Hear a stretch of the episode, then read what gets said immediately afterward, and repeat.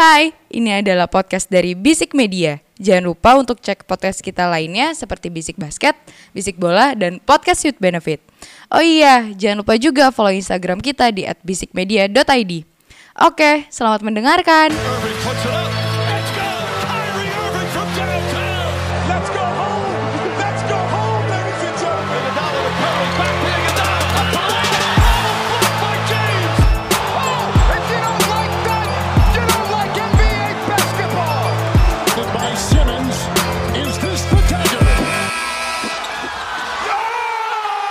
You know listening to Basic Basket Podcast seputar basket NBA dan juga dalam negeri yang diulas secara santai sebagai pecandu basket Candu, candu, candu.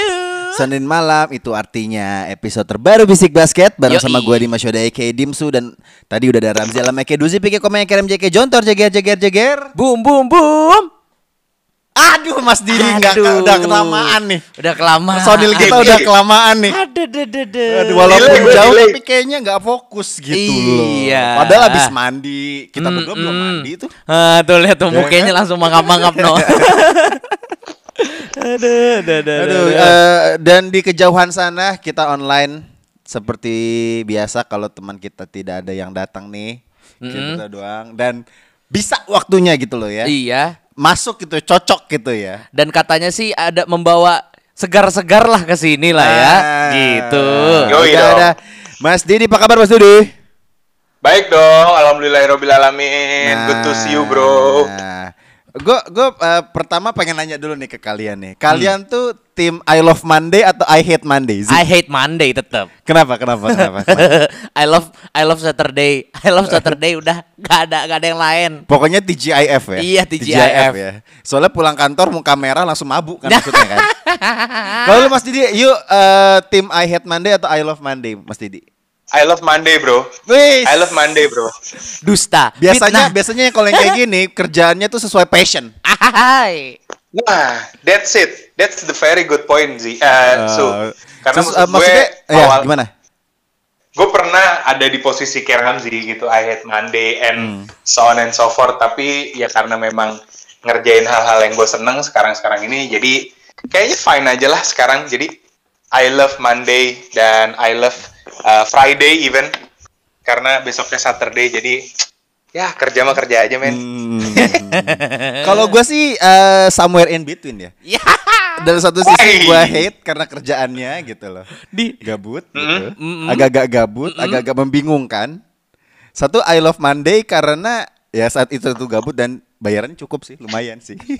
Gua I love Monday. Mungkin ada gitu. ada ada satu alasan kenapa gua I love Monday. Kenapa tuh? Karena gua bakal ngetek bisik basket dan menemani para pendengar untuk satu minggu ke depan. Biji kuda tahu biji kuda? tahu biji kuda nggak? itu kalimat-kalimat yang apa ya? Eh, Yang Ah, jilat pantat banget. Berak jilat pantat banget men itu men. Ya ya ya ya. Tapi ya, lu nggak hate weekend kemarin sih? Aduh. Aduh. Oh, kan tinggal jawab bener nggak Mas Didi? Tinggal jawab doang. Oh, gua nggak hate, gua nggak hate man. Gua, gua nggak hate weekend kemarin. Karena? Karena IBL sudah kembali. Oh ya ya ya ya ya. Padahal ntar dulu itu mah ya Allah. Gak kena lagi bridging gua. Oke, seperti biasa kita akan masuk ke rubrik pertama di review sepekan kemarin yang di mana Hmm. game-game NBA yang menurut kita menarik dan juga patut kalian nonton yang mungkin kalian nonton juga ataupun eh, apa ya hanya nonton reviewnya aja kali ya Iya. atau hanya highlightnya doang. Tapi Hmm. oke kita akan masuk ke game pertama. Ini ada Milwaukee Bucks melawan Golden State Warrior yang di mana ini kayak blowout win banget ya Hmm. untuk Milwaukee ya yang di mana eh, skornya itu Wah, pokoknya eh, jauh banget dah, jauh banget, jauh Gue banget. ingetnya jauh itu banget. skornya itu pokoknya di first half Mm-mm. em, eh, di first half itu kalau nggak salah Golden State ketinggalan hampir 30 poin. Malah bukan di bukan di di, di second half di di first half ya ya. Ya di first half itu bisa ketinggalan 30 poin gitu. Kasih tahu gua Zi. Ini kan semacam kayak eh, blueprint ya untuk NBA Finals eh, season ini ya. Iya. Coba kasih tahu kita kita semua nih, kenapa bisa Golden State padahal Clay udah main loh. Pertama, Hmm. sudah ku bilang kalau misalnya Bucks ini selalu kuat di bawah dan akan apa ya bisa memberikan sesuatu yang lebih Ya. kalau misalnya ketemu tim-tim besar. Ya. Seperti kita udah gue udah selalu mention beberapa kali Bucks itu kegelincirnya sama tim-tim yang gue nggak mau bilang small market tapi kayak ya udah gitu loh yang nggak terlalu Ya. contending gitu loh masalah-masalah sepele Ya. dan di sini gue ngeliat bener-bener apa ya satu mungkin dari Golden State Warriorsnya juga emang cold night banget dari si Curry sama dari Clay Thompsonnya juga kedua kalau dari segi si Bucksnya sendiri tri- 30 point triple double cuy Ya. Mas Giannis ini dan menurut gua balik lagi kalau misalnya Bucks ini ketemu tim yang senternya biasa aja atau enggak yang notab yang notabene bisa dibilang mediocre ya men Golden State Warriors senternya Kevon Looney. Pak mohon maaf nih ya.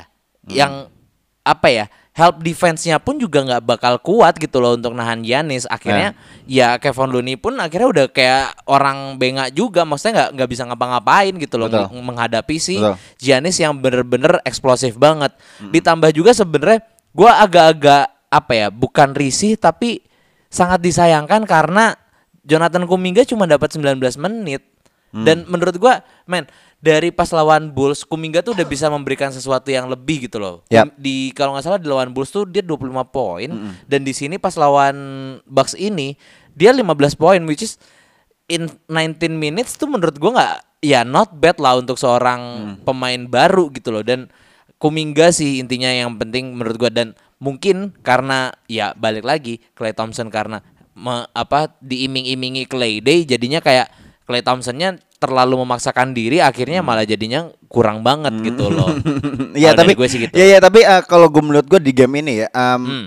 di samping dari bad day-nya eh, Golden State sendiri gitu loh. Hmm. Tapi emang dari Bucks sendiri pun juga eh, apa ya solid banget sih. Di, di, di, di- ya. di- iya maksud gue kayak gue meminjam kata-katanya Mas Didi yang dibilang hangover championship, Championship ya, tapi hangover. udah udah lewat lewat banget gitu loh. Iya, iya, iya, Dan iya. memang menunjukkan bahwa mereka ini emang bisa menjadi back to back champion kalau menurut gue sih di musim ini sih. Karena di game ini starting five-nya semuanya BPM-nya di atas 10 poin 10 semua gitu loh. Iya. Yang di mana berarti mereka di tiap uh, mereka bermain di lapangan itu mereka semuanya efektif Iya, gitu loh. iya. Ada 27 poin dari Bobby Portis, seorang Bobby Portis men. Men, Dan juga Giannis Bobby 22 Portis- poin gitu loh. Bobby Jadi- Portis coy. jadi pada intinya kalau menurut gua adalah emang eh, apa ya dari sisi game-game permainan sendiri Bucks itu tuh kayak unpredictable di mana Hmm, hmm. kalau lu misalnya ngedrive lu bisa mengandalkan Chris eh, bisa mengandalkan Giannis kalau misalnya eh, di outside shotnya lu ada mengandalkan Chris Middleton juga gitu loh dan juga di Don't sini forget about Grayson Allen. Ya Grayson Allen juga dan kalau Ya. nggak salah di Vincenzo juga mungkin udah kembali ke temnya lagi walaupun Hmm. mungkin butuh waktu tapi Hmm. menurut gua emang di game ini gua nggak tahu kalau misalnya emang Steph Curry Steph Curry seperti performa biasanya mungkin akan imbang walaupun ya. mungkin akan menang Bucks juga ya kalau Ya. dari sisi statistik juga ya. Cuman Tapi seenggaknya nggak seblow out ini iya lah gitu ya. loh. Nah. Ngeliat ngelihat plus minusnya si eh, Curry sendiri minus 25 menurut gua agak-agak aneh sih. Kayak kayak kayak ini bukan di game ini aja di beberapa Ya. game terakhir menurut gua Steph Curry itu lagi lagi seems off banget sih. Kayaknya dia yang championship hangover deh karena sudah melewati Ray Allen ya kan. Mhm. Juaranya kan kayaknya mm, Ah. 4 tahun terakhir ya. Satu, dua, tiga. Iya tiga, tiga, Iya. tiga tahun ya, ya gitu Udahlah, lah, ya, udahlah ya, ya. ya, ya, gitu. Maksud gua kayak ini ini menarik banget kalau Hmm. misalnya me- melihat bahwa uh, kita kita mengagung-agungkan wilayah barat adalah tim-tim yang sangat-sangat bagus banget Mm-mm. yang bisa selalu mengalahkan tim bola timur tapi Hmm. uh, Bucks memberikan uh, pernyataan ke kita menyadarkan kita bahwa timur juga bisa bersaing gitu. Mm-mm. Seperti episode-episode awal kan saya Iya. bilang kan. Kalian cuma entertaining doang, nggak berarti bisa menang Iya gitu iya iya loh. kalau- Iya iya iya oke oke. Oke, di game selanjutnya ada nah, ini menarik. Los Angeles Lakers melawan gol eh, lawan Denver Nuggets yang di mana gue pengen langsung ngomong ke Mas Didi aja. Kalau misalnya udah ngomongin Lakers, gue tuh udah malas kalau kalau ke Ramzi gitu loh. Pasti ujung-ujungnya kalau dia nggak ngerosting Russell Westbrook atau dia mengagung-agungkan abang-abangannya yang ganti nomor itu dari 23 ke 6 gitu loh. Mm-mm. Gue cuman pengen nanya ke lu Mas Didi, apa yang harus diperbaiki sama Lakers di musim ini karena di game ini gue melihat Lakers tuh udah hampir melawan kemustahilan lah untuk bisa menjadi juara lagi gitu. Yo, eh, pertama-tama gue mau meminta maaf ya, gue mewakili LeBron James. Kemarin kan dia udah Gua tahu nih. Gua tahu nih, ya gua kan. tahu nih. Oke, oke, oke, oke, oke, oke, oke, oke, oke. Jadi sebagai eh, LeBron James menjadi juru bicara buat teman-temannya ya yang sudah tua-tua, gue juga gue mewakili LeBron James juga gitu ya gue mewakili LeBron James buat para pendengar bisik basket ya saya meminta maaf mewakili LeBron James atas performa Lakers dan yang jelas saya juga mengatakan lagi-lagi mewakili LeBron James kalau Lakers akan menjadi lebih baik lagi Ya. Nggak usah. ya, eh, ya, Mas, ya, Mas ya. Didi nggak usah sosok ngewakilin dia udah ngomong sendiri. ya tapi memang kalau eh, kalau Lakers kan kondisi kayak sekarang sih mungkin kalau bisa dibilang udah ada alarm sih udah lah ya alarm alarm buat timnya sendiri udah gitu Ya, ya, ya, ya, ha, ha. tapi memang kalau kita ngelihat posisi sekarang kan Lakers masih ada di zona playoff ya gitu gue lupa peringkat berapa persisnya tapi yang jelas dia masih so far masih aman di playoff cuman memang Eh, bukan bukan Ah. playoff, play in turnamen dulu. Play in turnamen Oh, iya. dulu, playoff belakangan dulu ya. Play-in, ya masih aman dia di play-in. Cuman memang Lakers pasti butuh improvement untuk dari sisi defense ya. Kalau gue sih ngelihatnya LeBron James ini mewakil, dia berminta, dia meminta maaf mewakili ini, ya nggak buat apa gitu karena LeBron James day in day setiap hari itu dia udah berusaha main yang sebagus-bagusnya. Cuman Ya. ya nggak tahu ya mungkin LeBron James tahun ini permainannya lagi nggak nge-translate ke kemenangan ya kalau kita bisa ngelihat dari Hmm, performance oke. Lakers gitu ya Hmm.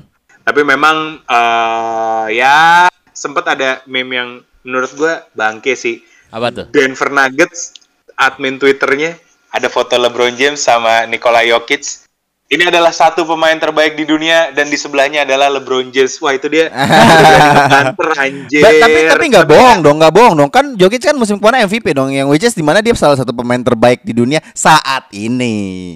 Ya, ya, Ya ya, ya. kan, Memang, ya. memang, memang butuh improvement. Tapi gue ngelihatnya eh LeBron James nih kayaknya sakit punggungnya udah makin gak ketolong nih nanggung segala-galanya. Mas Didi, Karena kemarin aku Ya. mau kasih satu fakta yang menunjukkan banget bahwa punggungnya LeBron James itu udah koyok semua, udah full koyok semua, ya. apa tuh?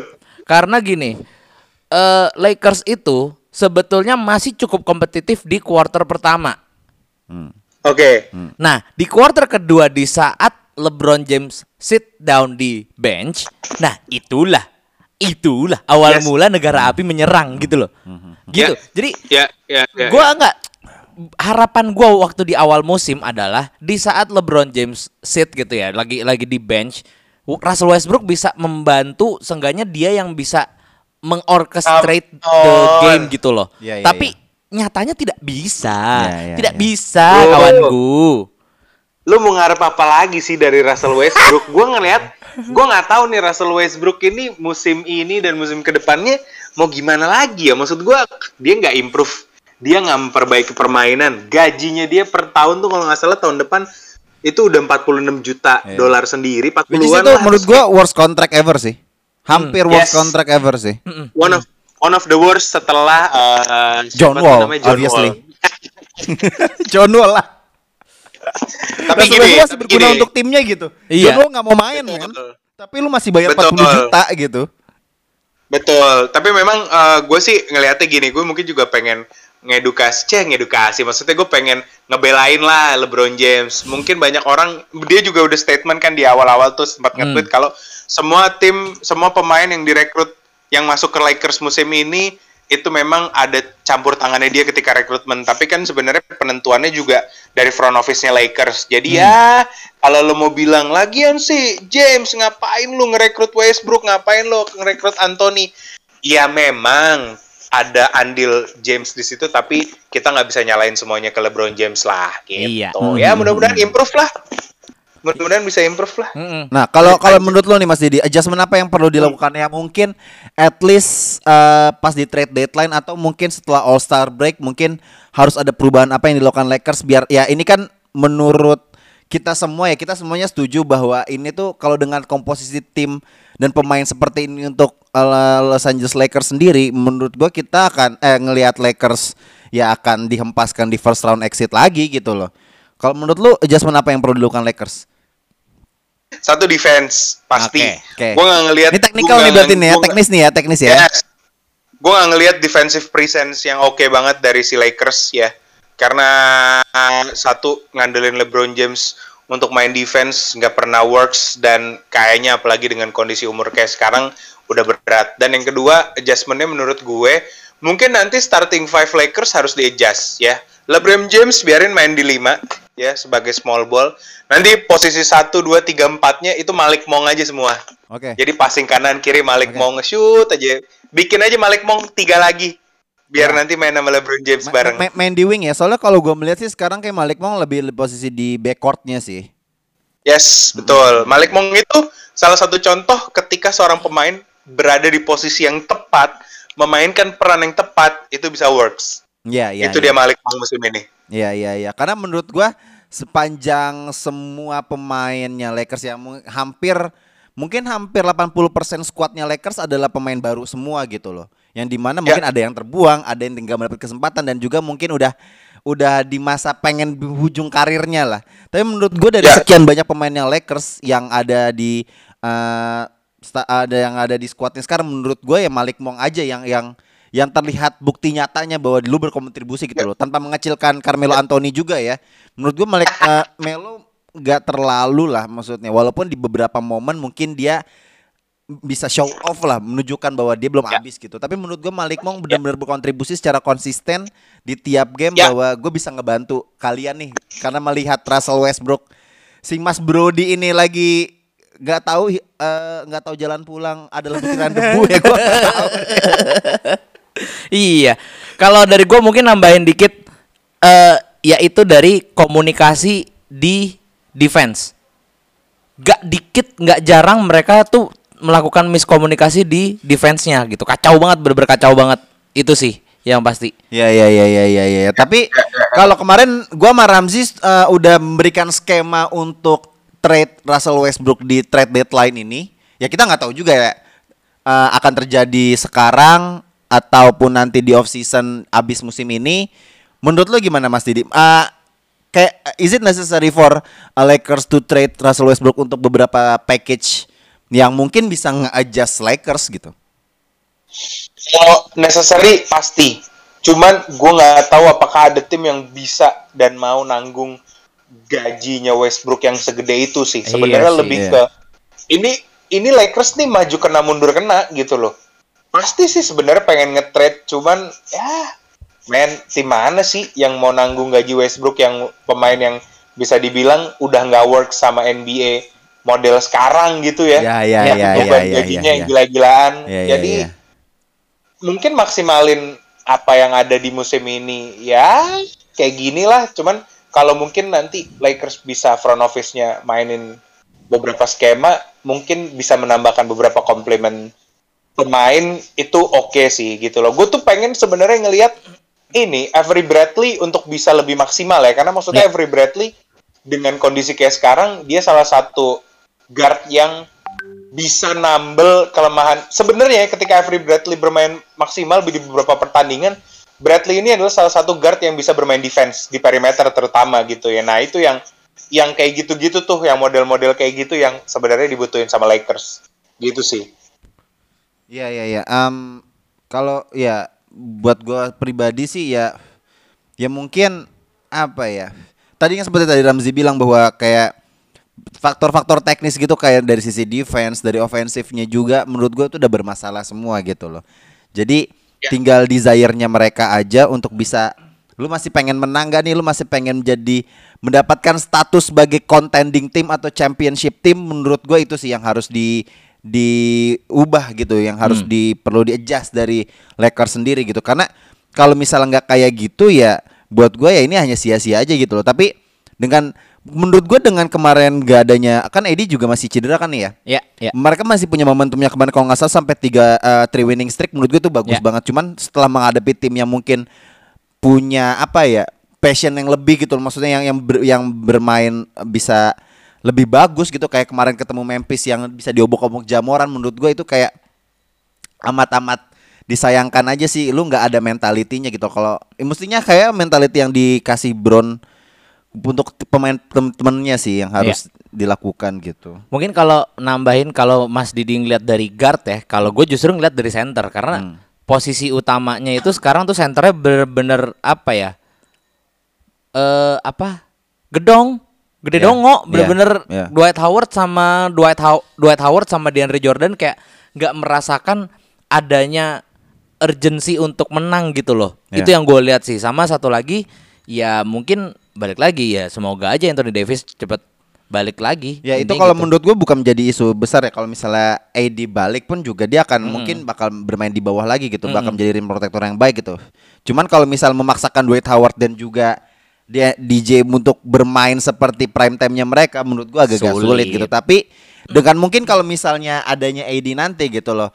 Mungkin secara eh, role playingnya Dwight Howard dan DJ bisa bisa bertukar gitu loh, Hmm, bisa bisa hmm. saling berkontribusi tapi bareng-bareng gitu, loh. Ya, bisa betul. membagi peran. Kalau menurut gue itu sih. Kalau dari guardnya sendiri atau mungkin kalau nggak salah di beberapa game terakhir eh, LeBron ditempatkan jadi center kan? Yoi, yoi. Which is effective, Ya. right? Kayaknya Ya, itu ya, menarik kayaknya menarik sih. Mm. Tapi ya ya makin ditempel aja itu koyo cabe di belakang Iya betul betul udah sampai dengkul-dengkul. Udah, udah, udah, gue gak mau ngomongin Lakers Udah kepanjangan ini Gue hitung kayaknya ngomongin Lakers aja udah bisa 10 menit lebih nih Ya. Nggak, udah, udah. Dah, Kita jangan, bergeser jangan. ke wilayah timur sedikit Kita ke main utama topiknya Em, Ada Brooklyn Nets yang di mana itu kehilangan Kevin Durant Gue gua, gua gak lupa dia cederanya itu pas lawan Miami ya Iya kalau nggak salah. Gue gak lupa lawan siapa Hmm. gitu. Nah, dikabarkan eh, Kevin Durant itu kena sprain MCL yang di mana dia akan menepi sekitar 6 sampai hingga 8 minggu. Mm-mm. Kayaknya sampai mungkin akan kembali setelah All Star break kali ya. Setelah Ya. di paruh kedua regular season dia akan kembali. Nah, eh, menurut lu Mas Dini ini ini akan menjadi kehilangan yang besar untuk Brooklyn Nets kah atau ya ya impact apa untuk Brooklyn Nets sendiri? Ya dengan ke- dengan kehilangan Duran dengan estimasi 6 sampai 8 minggu anggaplah ya berarti anggaplah ya dengan seminggu uh, NBA ada empat pertandingan berarti Duran akan kehilangan 24 sampai 48 eh sorry 24 sampai 32 game ya. Iya. Jadi pasti kalau ditanya akan berimpact sama Nets pasti gitu ya. Cuman memang eh, kalau gue ngelihat di timur ya timur tuh persaingannya nggak terlalu seketat barat sih ya. Sorry sorry ya maksudnya gue tanpa mengecilkan Milwaukee gitu. Tapi maksudnya dengan kondisi Nets yang masih agak drop, gue tetap yakin Nets masih bisa keep up sih gitu loh Hmm. dengan kehilangannya Duran gitu untuk dia nggak kehilangan posisi di klasemen ya paling kan praktis mungkin di timur yang berat ya Bulls, Milwaukee Nets gitu loh sisanya kan ya mereka mungkin fight untuk posisi 4, 5, 6 sampai posisi ke play in gitu tapi Iya. ya kita kita lihat aja sih mungkin gini gini mungkin dengan kondisi Duran kayak sekarang dengan lot dia yang gede banget di Nets biarin aja dia istirahat dulu gitu untuk nanti ketika masuk ke playoff itu mungkin Duran ketika sembuh total bisa juga lebih maksimal sih kontribusinya buat Iya. Nets gue sih Iya. ngeliatnya gitu ya Karena karena gue setuju juga karena ini kan masih regular season juga dan secara posisi mereka masih ada di peringkat dua gitu loh. Mungkin eh Nice akan memberikan semacam apa ya kayak beberapa hal beberapa pattern yang di mana nih gimana kalau misalnya lo nggak main sama KD gitu nggak ada Hmm, KD hmm. dan juga Ya. mungkin memaksimalkan beberapa potensi pemainnya yang nggak jangan hanya skornya hanya AD ya Ya. KD aja gitu loh Hmm. dan juga mungkin Harden akan lebih optimal dan pun juga terlebih ada isunya bahwa Kyrie kan bakal bisa main di home juga nih dengan beberapa ya lobby Dibayar lobby lobby Dibayar lobby ya lah. kan Dibayar gua, gua, gua nggak rendahnya. tahu juga nih Ka- Mm-mm. kalau menurut lu gimana nih Zi Um, ini ya ini pasti akan kehilangan besar buat uh, Nes kan tapi kan ini nggak akan berlangsung lama gitu loh Iya, kalau misalnya tadi Mas Didi udah husnuzon ya, ber- berbaik sangka gitu. Betul. Kalau gue bagian suzonnya aja Iya, iya. ya. mestinya mestinya kebalik nih mestinya kebalik Iya, iya, iya, iya, oke, Kalau oke. Mas Didi itu tadi mikirnya ini nggak akan kenapa-napa. Kalau buat gua emang nggak akan kenapa-kenapa karena memang ini adalah load manajemennya KD. orang cedera loh orang sakit loh kena musibah loh emang disuzonin membrengsek temen gue yang Maksud satu ini gua- emang Maksud gua, ming- nggak ada hati lo ya emang lo ya maksud gua gini. Eh season kemarin juga seperti itu gitu loh. Di mana eh, KD juga ya sempat hilang dan akhirnya dia baliknya ya ya dia tetap perform gitu loh. Ya. Dia tetap perform dan Ya. menurut gua nggak nggak jelek-jelek banget. Maksud gua mereka harus tersingkir karena eh Giannis dan kawan-kawan menurut gua juga ya menurut gua ya nggak apa-apa nggak masalah selama playoff nggak apa-apa nggak masalah. Iya iya iya. Gitu iya. sih. Kalau kenapa menurut gue juga apa ya? Kalau dari kesimpulan kita berdua, kayaknya ini bukan suatu kehilangan yang besar gitu. Tapi yang gue concernin adalah em, ini akan berimpactnya akan lebih jauh kalau misalnya eh, KD sendiri minute playnya setelah mungkin dia recovery dari cedera nantinya dan dia akan diberikan minutes play yang lebih banyak lagi Hmm. yang di mana menurut gue itu akan riskan banget gitu loh dan di mana secara timelinenya sendiri pun mereka akan mendekati playoff gitu menurut Ya. gue nggak akan maksimal aja gitu loh apalagi juga kalau nggak salah beberapa media kayak ESPN dan juga Sports Center udah bilang kayak udah mau komentarin minutes play lu tuh lebih paling banyak di di net sendiri gitu loh. Apa lu nggak concern sama diri lu tapi ya dia merasa kayak ya udah nggak apa-apa kalau misalnya emang harus dai di lapangan dai di lapangan aja gitu loh. Dia, secara secara harfiah dia ngomong kayak gitu gitu loh. Kan lagi pula katanya Harden mau nyuntikin si Kyrie. Nyuntik apa? Nyuntikin Kyrie ah, vaksin biar cepet main gitu loh. Sino, nggak mungkin Sinovac kan? Nggak mungkin Soalnya, Sinovac lah. soalnya butuh booster kan Iya. kan. Jangan Sinovac Mas Kyrie jangan. Gua aja pusing nyari booster anjing. Ber- Soalnya kayaknya belum install Jaki, Pak. Oke oke oke oke. Eh, berarti kesimpulannya bahwa gue nambahin dikit doang. Gimana, gimana, gimana, Mas Didi? Jadi gini, gue tuh tadi yang pas nambahin agak mundur sedikit ke bagian Golden State tadi di awal gitu ya ya kan. Hmm. ya Karena kan eh, mungkin kalau di Nets dia lagi kehilangan Duran gitu, tapi justru gue ngelihat eh, Golden State di kondisi kayak sekarang gitu kan. Stephen Curry kan kita bisa bilang memang performance-nya lagi off ya, lagi shooting slump di mungkin udah lebih dari tiga pertandingan ke belakang lah ya maksudnya Iya. Hmm. dia nggak ada lagi yang 30 poin plus plus plus segala macam gitu Hmm. tapi ya gue ngelihatnya justru ini akan menarik nih gitu loh karena Golden State uh, dia secara posisi udah cukup aman juga di atas gitu di barat gitu nah gue ngelihatnya juga kalau Golden State ngalamin kondisi kayak sekarang ini sekarang nih ya kondisi kayak gini sekarang ini biarin aja gitu loh Hmm. Curry mendingan jelek di reguler tapi nanti Yeah. di playoff dia naik lagi gitu Yeah, loh yeah, gue yeah. ngeliatnya gitu dan dan justru juga jadi kesempatan buat pemain-pemain lain di Golden State ya dengan kondisi Curry yang turun ya udah lo harus make a move step up Hmm. gimana lo untuk bisa bikin tim ini tetap jalan dengan kondisi Ya, betul. kayak sekarang itu Betul. pasti adjustment sudah dilakukan sama Steve Kerr tim juga sudah aware dengan kondisi Stephen Curry dan nanti gimana yang paling penting pas di playoff semuanya bisa ngecun nah ini sama nih mungkin Nets kondisinya kayak sekarang cuman Nets harus diambil kesehatannya Duran dulu ternyata gitu ya Yeah, yeah. untuk bisa take a break gitu sih jadi akan menarik sih sebenarnya ini nanti playoff ya ya ya ataupun ya, ya. season apa ataupun apa eh, tengah musim kedua gitu loh Tengah Semakin menjelaskan buat- bahwa Bapak Didi ini memang orangnya khusnuzon banget gitu. Betul, Gue yang betul. suzon aja. Betul emang. Gitu. Emang lu, emang kan gue udah bilang lu gak punya hati emang. gak ada perasaan lo emang. Tapi menurut gue memang ya selalu playoff adalah is moment of truthnya. Di mana buk, pembuktian bahwa lu walaupun punya ya ya punya rekor bagus selama regular season, tapi kalau misalnya playoff lu memble ya lu sama aja bohong gitu kayak musim yang sia-sia aja buat lu gitu loh. Atau mungkin punya regular season yang memble tapi di playoff bagus. Hmm. Enggak enggak lu lu, lu pengen pengen baik-baikin tim lu itu kan gua nggak mau gua nggak gua nggak setuju gua nggak setuju nggak setuju tadi, sebenarnya gua pengen ngerosting aja tim 73 tim tim tim 739 yang kalah eh, kalah di comeback 31 itu. Oh, iya, iya, iya. tadi gua pikir lu mau ke sana cuman ya udahlah Enggak, ternyata lu nggak ke sana. oke oke. Tapi buat gua pribadi lah sebenarnya pemain dua pemain yang ada di Brooklyn sendiri ya kayak KD dan Kyrie ini gua nggak nggak meragukan secara mentality mereka di playoff gitu loh.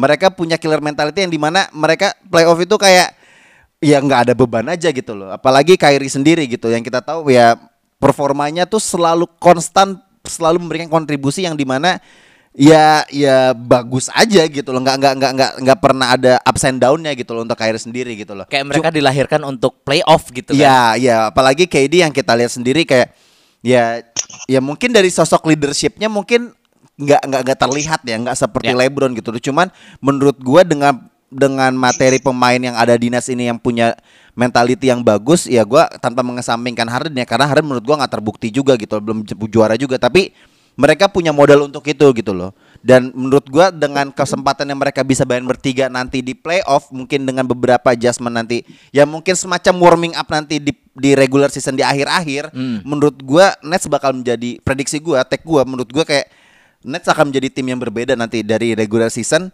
dengan tim yang mereka di playoff kalau menurut gua itu Ya, sih. ya setuju setuju. Kalau menurut gua itu. Oke. Gitu. Nah, oke eh ya get well soon lah ya untuk Mas KD lah ya. Jangan cuma load management ya. Saya kan seuzon doang. M- mungkin selama dua bulan ini coba sisir rambutnya lah coba. sisir rambut. Dia- kita ngetahuin rambutnya dia, dia ngetahuin isi ATM kita, Pak. Sama waxing kaki. waxing kaki. ajar lu bener. Waxing Breks- kaki. Brengsek banget Ci, emang. brengsek banget. Oke, kita masuk ke preview. Kita ada dua preview. Sebenarnya agak banyak yang menarik ya. Cuman gue pengen ini topik-topik yang menurut gua yang asik aja nih untuk eh, game-game yang eh, yang kalian wajib nonton yang bisa gue bilang harus kalian tonton kali ya. Hah, Di hari Selasa, di hari kayaknya hari Jum Kamis ini ya. Kayak Kamis deh, Kamis. Mm-mm. Los Angeles Lakers melawan Utah Jazz. Mas Didi dulu dong, jelas pasti. Who you got, Mas Didi? Lakers melawan Utah Jazz. Utah Jazz lah kayaknya ya. Maksudnya gue ngeliatnya Utah Jazz nih emang ya saking di barat itu semua tim ketat banget. Utah Jazz yang gak bisa dibilang jelek juga ya. Secara posisi, Oh, enggak, secara enggak, peringkat masih bagus. Tapi dia bener-bener kagak jadi omongan ya. Di luar Iya. dia emang small market Iya. juga gitu loh. Betul. Hmm. Dan ya Utah Jazz pasti akan menurut gue sih kemungkinannya Utah Jazz yang menang ya. Iya, Banding iya. Lakers dengan kondisi kayak sekarang gitu. Ya. ya.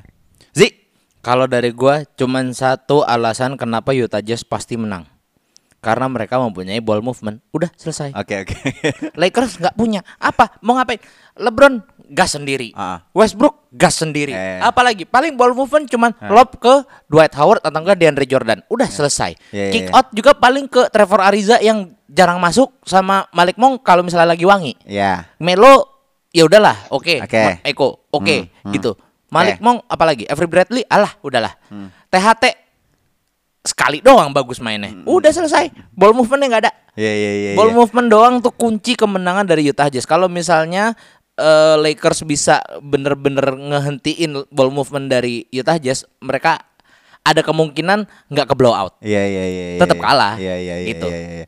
Lu selain gak punya perasaan, lu semuanya negatif vibe untuk Iya, Lakers ya. emang, udah, Lu, udah. lu bener-bener udah udah pivoting banget ya dari fans Lakers ke bandwagon apa pun tim yang lagi menang ya. Aku tersakiti, tidak perlu kamu minta maaf, sempak. Tapi gini, kalau misalnya kalian kalian merasa nggak sih menurut gua, menurut kalian tuh kayak Utah Jazz ini adalah sebenarnya tim yang bagus, Ya. tapi nggak pernah diomongin aja. Ya sama kayak pada akhirnya si itu kan si dua pemain All Star mereka yang di pick terakhir. Iya, iya itu itu itu kan menurut ya itu itu hanya udah lu ini media aja gitu. Iya, Tapi iya, buat iya. gue adalah Utah Jazz kita lihat deh, maksudnya mereka selalu konsisten di playoff, selalu di papan atas gitu loh. Mungkin mereka tuh nggak pernah keluar dari empat besar Ya. eh, peringkat di wilayah barat gitu loh. Tapi ini tim kayak eh, selalu nggak beruntung aja gitu loh. Walaupun Hmm. ditambah dengan ada Mike Conley dan beberapa pemain di second unitnya yang menurut gua capable gitu loh. Tapi Hmm. mereka nggak beruntung aja gitu loh. Cuman gue gue kalau ngomongin Utah Jazz, gue sendiri agak bingung apa yang mereka perlukan untuk bisa melangkah jauh ya. Mungkin sampai NBA sampai gue ngomongin NBA Finals sudah gue pengen ngelihat mereka ada di Western Conference Final deh. That's it itu aja dulu. Kita ngelihatnya mereka pasti di Western Conference Semifinal Hmm. kalau nggak disingkirin di first round kayak gitu gitu loh. Karena melihat materi yang mereka pemain tuh kayaknya ini tim udah sempurna banget. Center center terbaik menurut gua Rudy Rudy Gobert secara wing mereka asetnya bagus ada Joe Ingles ada Jordan Clarkson ada you name it lah siapa pun Iya. dari backcourtnya mereka ada punya Mike Conley dan juga ada Spider Mike Spider Mitchell gitu loh Hmm. mereka lengkap gitu cuman apa yang menurut menurut kalian tuh kayak yang kurang dari Utah Jazz gitu kalau menurut gua itu sih Mental. mental ya Mental, mereka nggak ada yang punya mental. Menurut gua Hmm. mental-mental mereka mediocre ya. Mereka memang bagus secara tim. Cuman nggak ada satu orang yang bisa ini loh gue gitu loh. Bahkan menurut gua, bahkan di pas di bubble, seandainya itu bola dikasih ke Mitchell, ke Spidat, itu mereka bisa winning the game seven sih. Itu Iya, iya, iya, dan iya. Mike Conley malah ngabisin sendiri. Iya. Menurut gua itu gua gimana ya?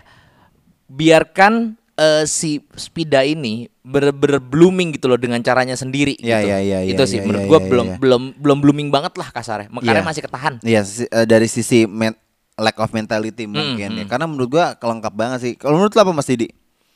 Apa yang kurang dari Kalau Utah Jazz gua- gitu loh?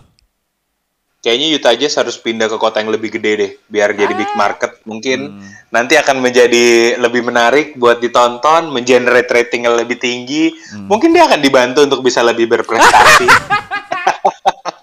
Bangsat.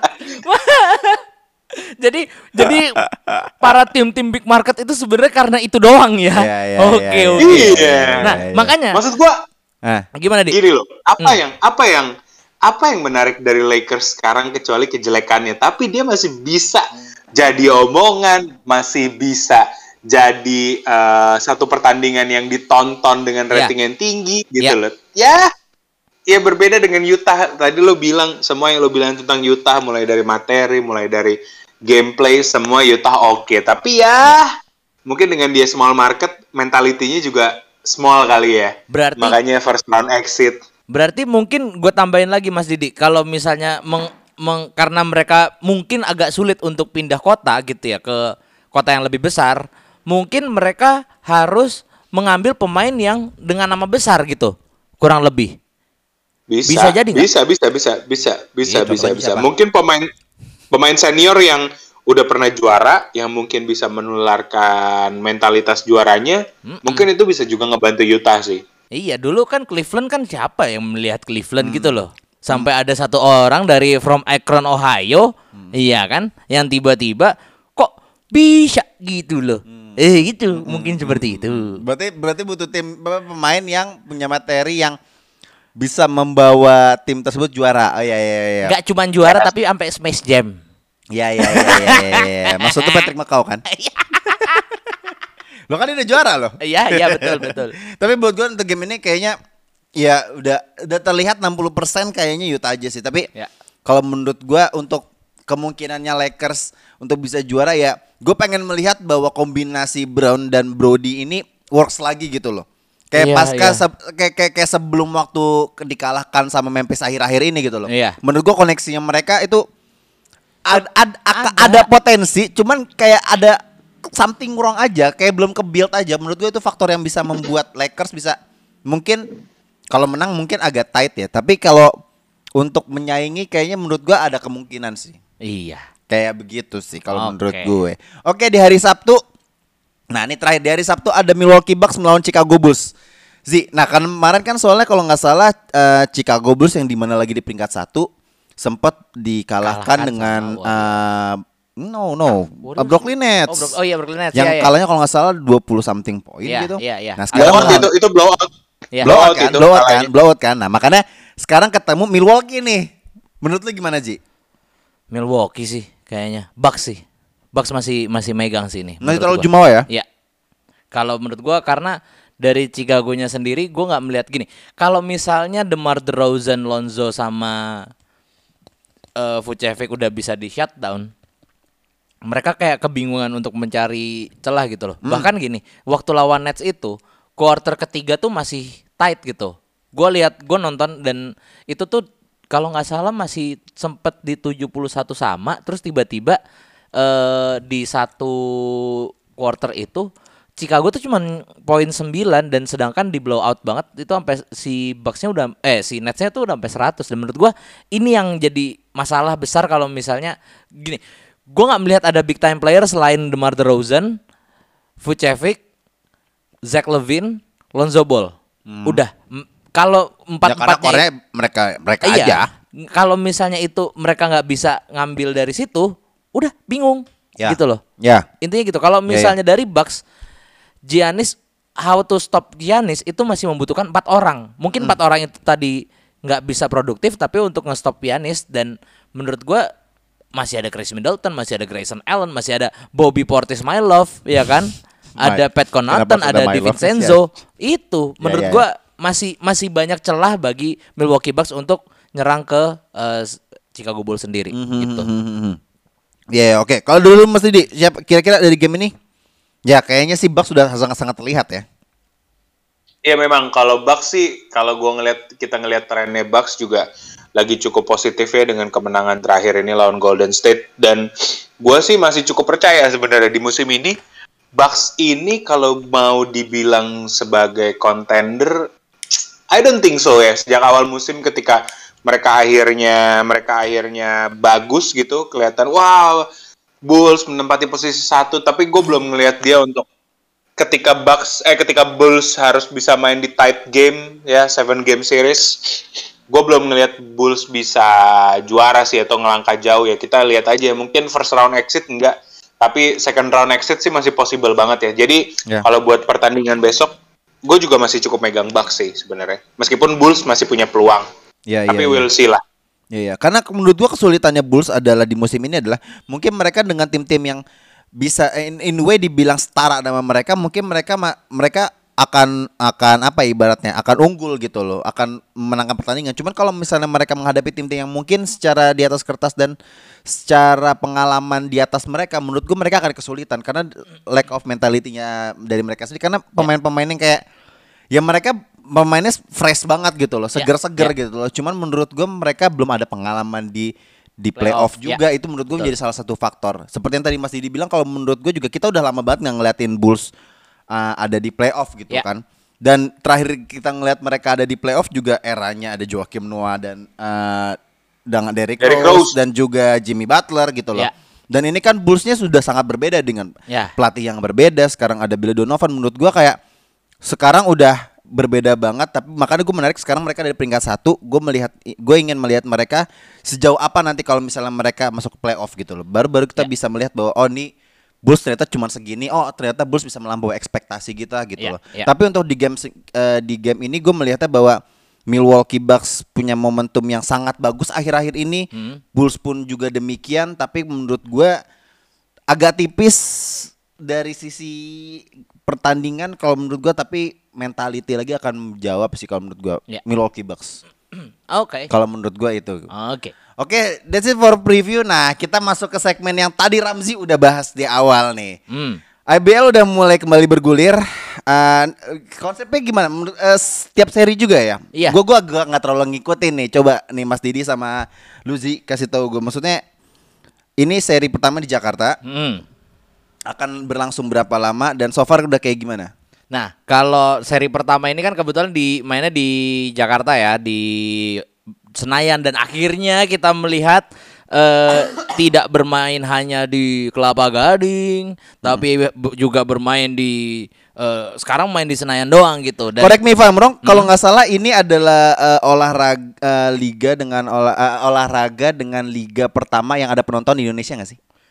yes, yes nggak harusnya. sih? Liga 1 kalau nggak salah Liga enggak deh. satu belum ada. Belum ada kan? Nah, bola belum ada. IBL udah ada dan eh, kebetulan sih memang harus digunakan ini. Jadi untuk lu nonton, ini buat teman-teman semua yang mungkin mau nonton IBL itu harus menggunakan eh, antigen. Ya. Jadi lu an- harus antigen dulu dan untuk informasi lengkapnya lu bisa cek di @IBL Indonesia dan pokoknya jujur sebenarnya gue pengen banget, gue pengen banget tapi gue ngerasa kayak aduh mesti antigen cu kalau antigen saya tidak dirembes sama kantor gitu. Jadi ya sebenarnya kalau misalnya ya pengen sih sebenarnya pengen banget untuk nonton langsung di sana dan ya gue berharap semoga di seri ini juga kita kita benar-benar dikasih kesempatan untuk melihat tim-tim baru. Terutama kita kan pasti kepo kepo banget. Mungkin nggak cuman gua nggak cuman lu nggak cuman Mas Didi tapi semua orang pasti kepo banget sama performa tim-tim baru. Kayak misalnya Dewa United Bumi Borneo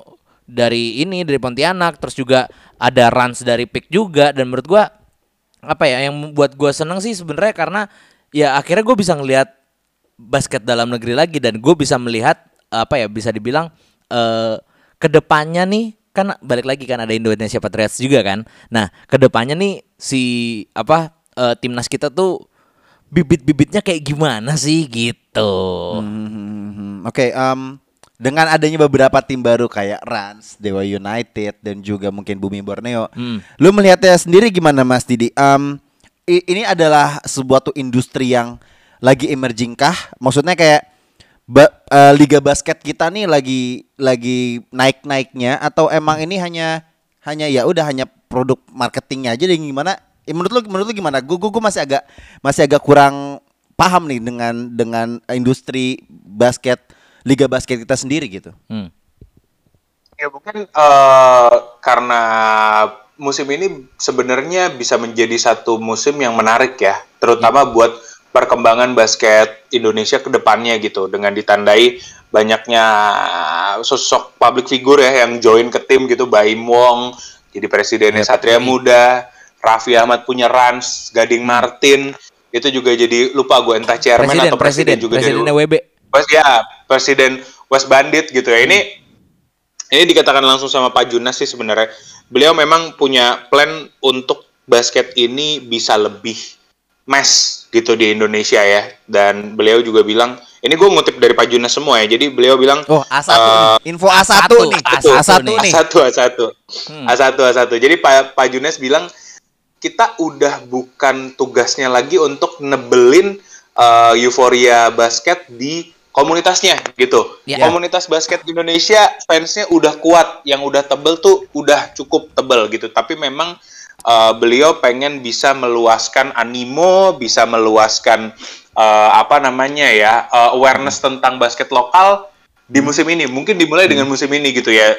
Uh, dengan ditandai banyaknya public figure yang gabung otomatis akan ada exposure yang lebih besar lagi. Marketing mark tadi Dimsu bilang marketing marketing. Ya memang. Ini merupakan salah satu uh, langkahnya IBL gitu sebagai pengelola liga untuk bisa meluaskan market basket lokal gitu. Nah eh dan kalau udah berjalan kan udah mulai dari Sabtu kemarin gitu ya dari hari Sabtu Minggu Senin per hari ini kalau lo lihat tadi gue gue sempet nonton kita gue sempet nonton tadi West Bandit lawan Prawira Bandung itu pertandingannya seru banget dan yang menarik buat gue adalah eh penonton yang datang itu banyak banget wajah-wajah dari artis dan teman-temannya lah gitu loh mungkin Ya. itu juga jadi salah satu cara salah satu cara IBL untuk bisa memarketkan sepak ah, sorry sepak bola memarketkan basket untuk ah, masa yang lebih ku- luas gitu karena Ya. memang mereka ngincer gue pengen ngincer basket ini diketahui sama orang-orang yang non basket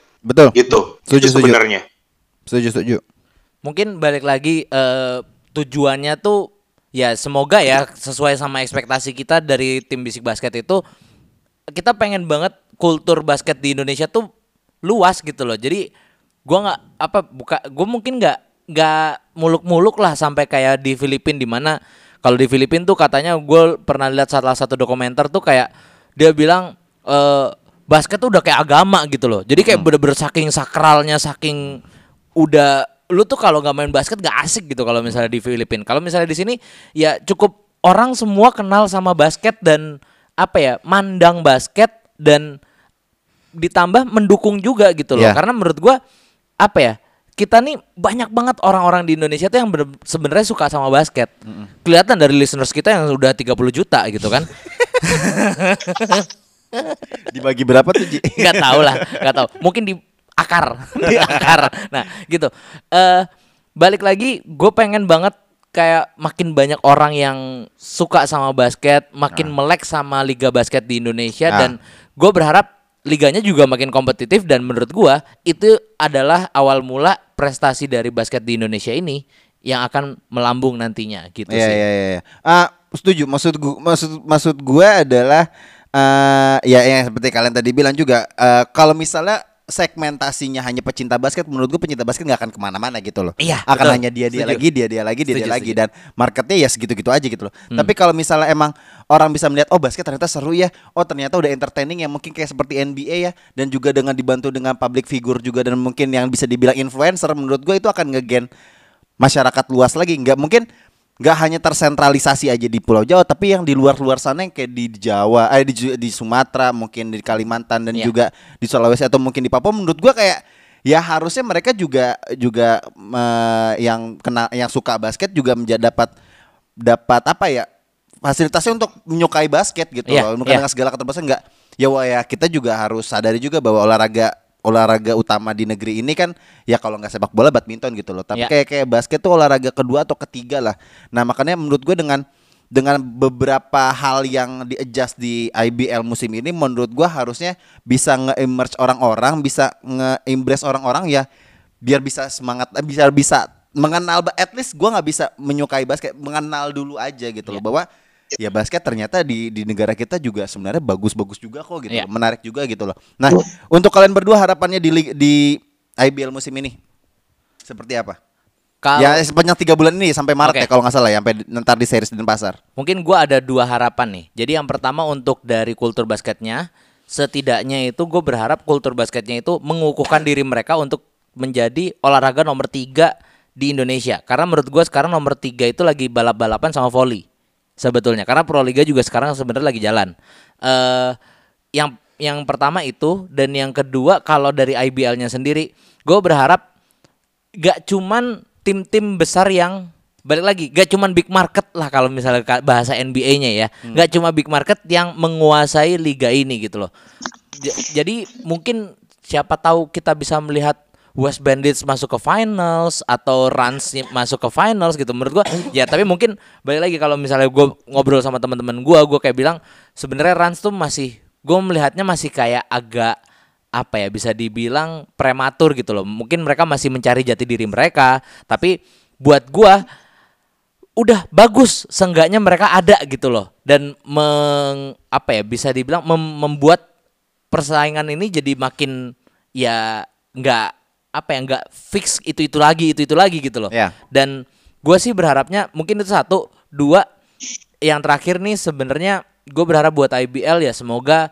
eh, makin sportif tidak perlu lagi adalah masa ada masalah-masalah seperti yang minggu kemarin kita bahas ya yang ter- terkait dengan match fixing.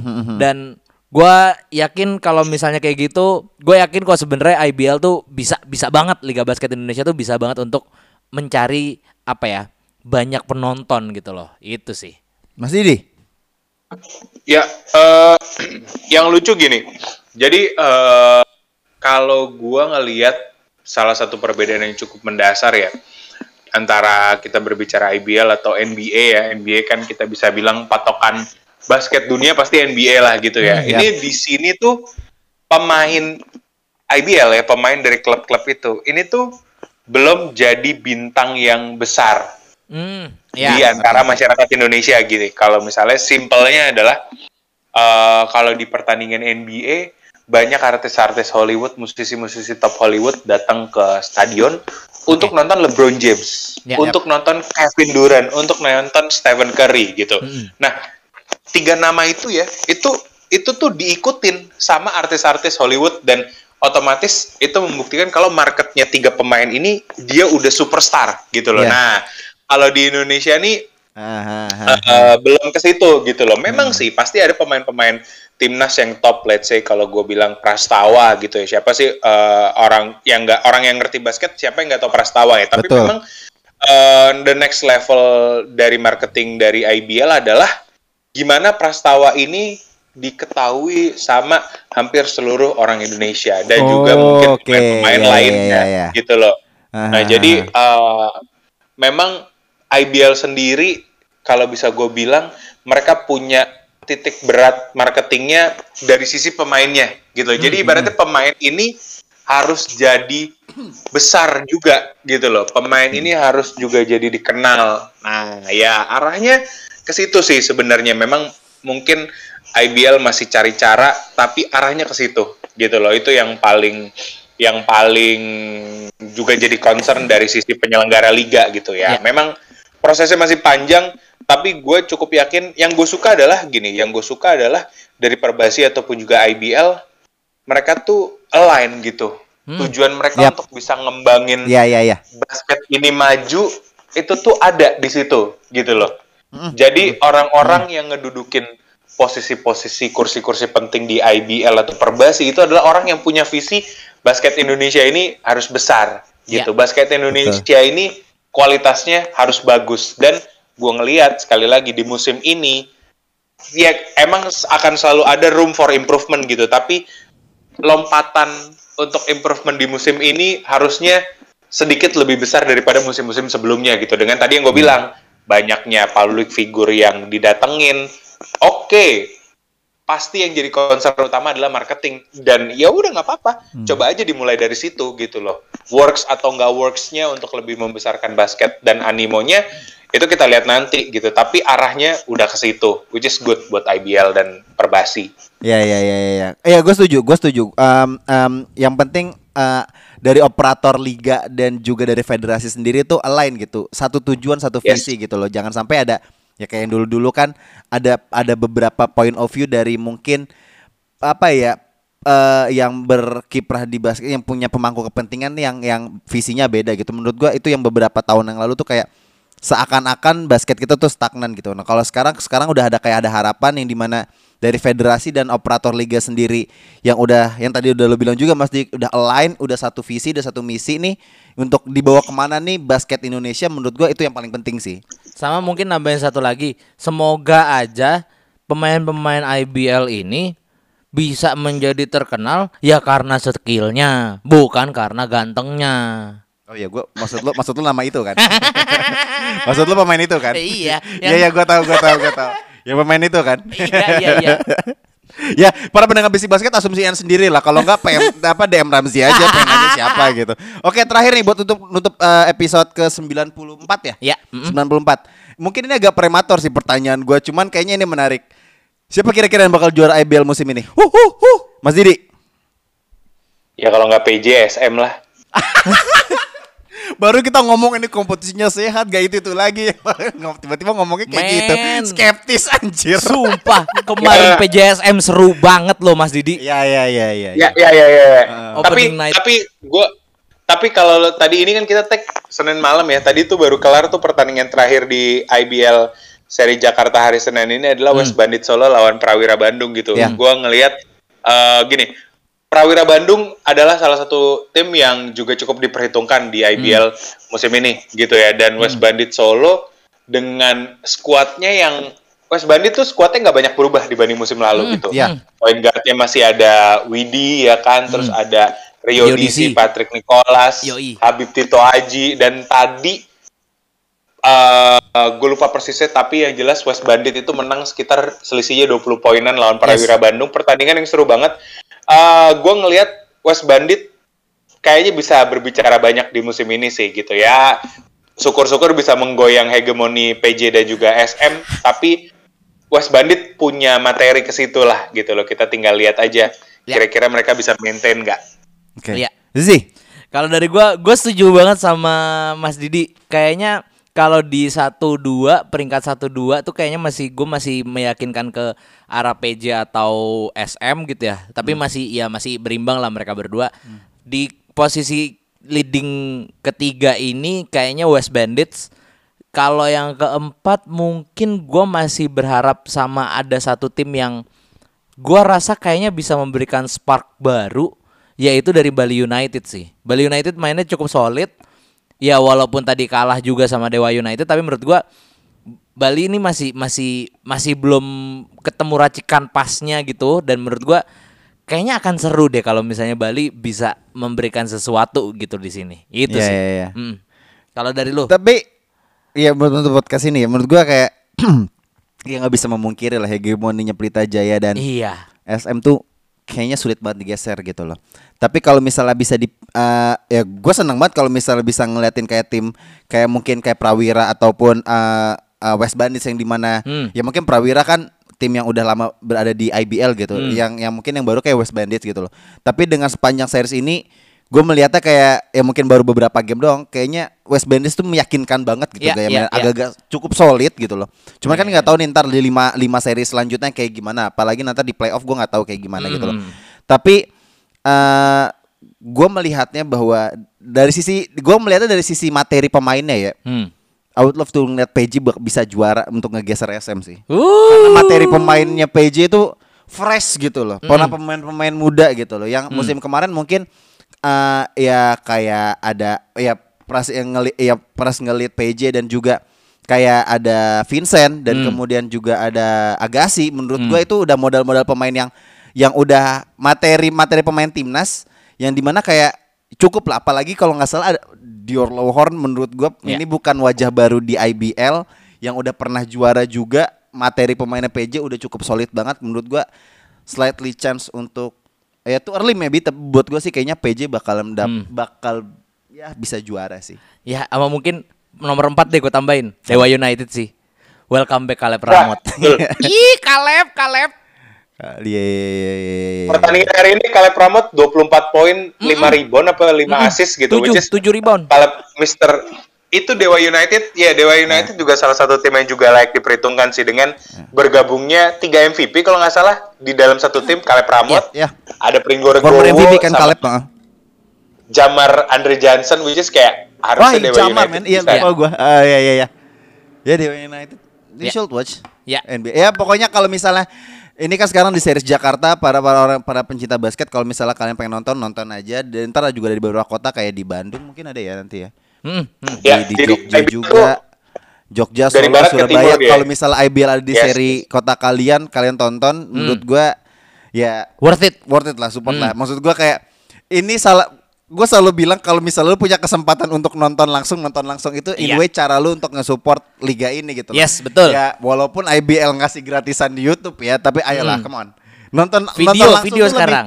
I- iya di video Iya. maksud gua kayak platform apa pun kan udah Hmm. bisa dikasih gratisan gitu loh di Hmm. IBL ngasih gitu kan cuman kayak kalau misalnya lu nonton langsung atmosfernya beda seru banget sih Yoi, apalagi yoi. lo kalau misalnya yang jarang keluar rumah gitu lo kayak asik gitu lo nonton langsung sesuatu yang lu senengin gitu loh. Mm-mm. Ya kan? Iya, betul. Soalnya Ramzi mau keluar abis ini. Udah ya kita cabut. Episode 94 ini thank you. Gue Dimsu. Gua Ramzi. Gue Didi, thank you. Signing out. Bye. Bye bye.